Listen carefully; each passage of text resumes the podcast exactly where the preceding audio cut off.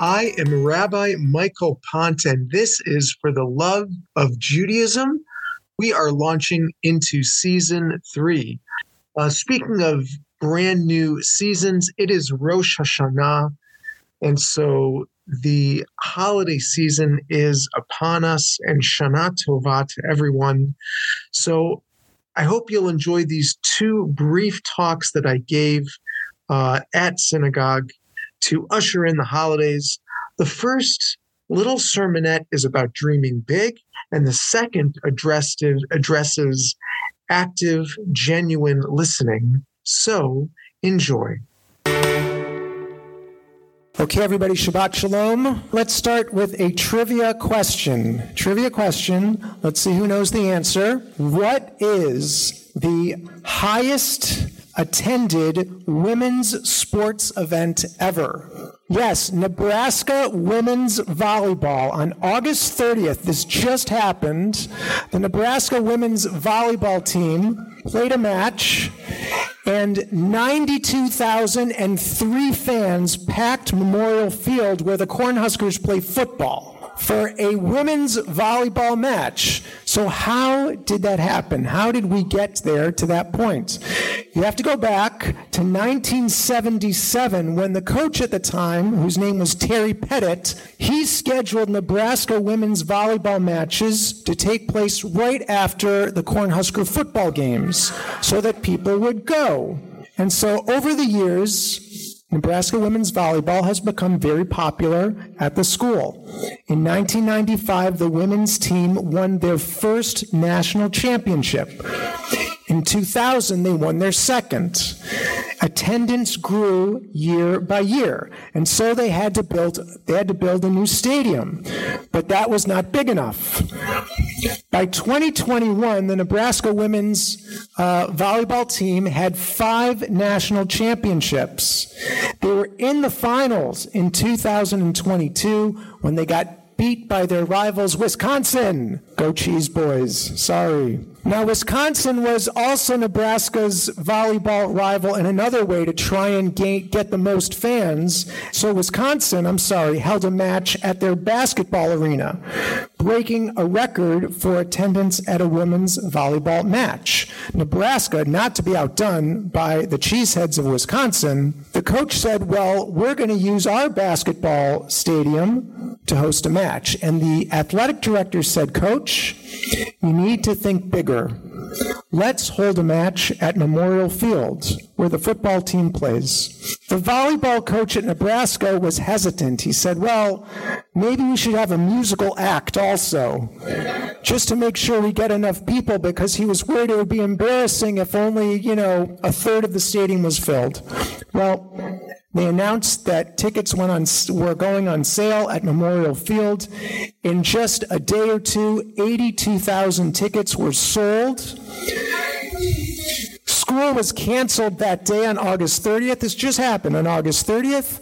The governor declared that day uh, Volleyball Day in the state of Nebraska. And sure enough, they filled that stadium. 92,003 fans showed up for a women's volleyball match at the University of Nebraska. The moral of the story, I think, as we go into Rosh Hashanah, which is a week from tonight it begins, is that you have to dream big. Don't think small. Think big.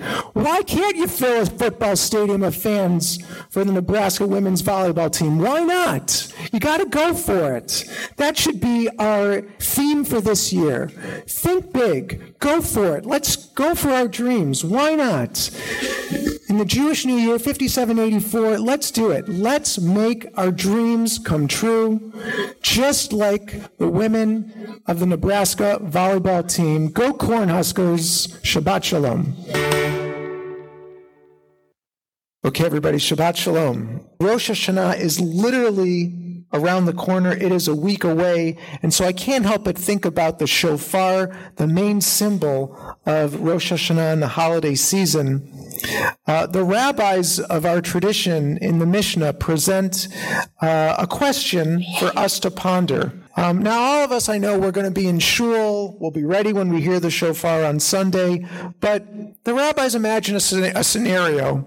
Suppose there's a guy who isn't in shul, and he just happens to be walking by the synagogue, and the shofar blast is happens while he's walking by, and he kind of hears it. He kind of is kind of aware, but he's not fully like in the moment. He doesn't fully hear it. So the rabbis ask the question: Well, does he get credit for hearing the shofar because it's a mitzvah? You have to hear the shofar on Yom on Rosh Hashanah. Does he get credit for it or not? He kind of heard it, but he didn't really get it. Well, just let's make it a poll. Who thinks that he gets credit even though he fully he didn't fully focus on it? Okay, who thinks he does not get credit? All right, the knots have it in this case. The rabbis felt that you have to be focused, you have to realize you're hearing the shofar in order to really get credit for doing that mitzvah. In Hebrew, they say im kivun libo yatsa, which means if he focused his heart on hearing the shofar, yatsa, then it counts. And I love that idea. The Hebrew word kavanah means focus and concentration. To me, it's a metaphor that it's not just about hearing the shofar, it's about everything we do in life. We should be fully focused, locked in completely, whatever you're doing, whatever any of us are doing. If we're listening to someone else, if we're in conversation, maybe don't look down at your phone, right? Really focus on what they're saying. Be 100% in the moment with that other person. Try not to be distracted. Im kivun libo yatsa. If we really focus and pay attention, it will be good for us. With everything we do in life, im kivun libo yatsa, especially going into the holiday season, but every day, every moment, let's be totally committed and locked in. Shabbat Shalom.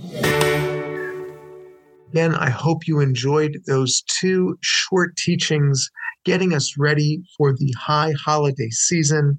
May the Jewish year 5784 be a great one for all of us. I hope everyone has a meaningful fast for Yom Kippur as well. Uh, one little change to the podcast. This podcast is going to come out every other week. It's still going to be great, but you know, twice a month is what we're aiming for. Uh, so keep that in mind. There are a few episodes coming up. You can look forward to these topics: Jewish summer camp, Jewish law and electric vehicles, sci-fi fantasy and Jewish values the Marlboro Jewish Center's trip to Poland and Greece this past summer, the 50th anniversary of the Yom Kippur War, a conversation with Congressman Andy Kim, who represents Monmouth County, where I live, uh, and so much more.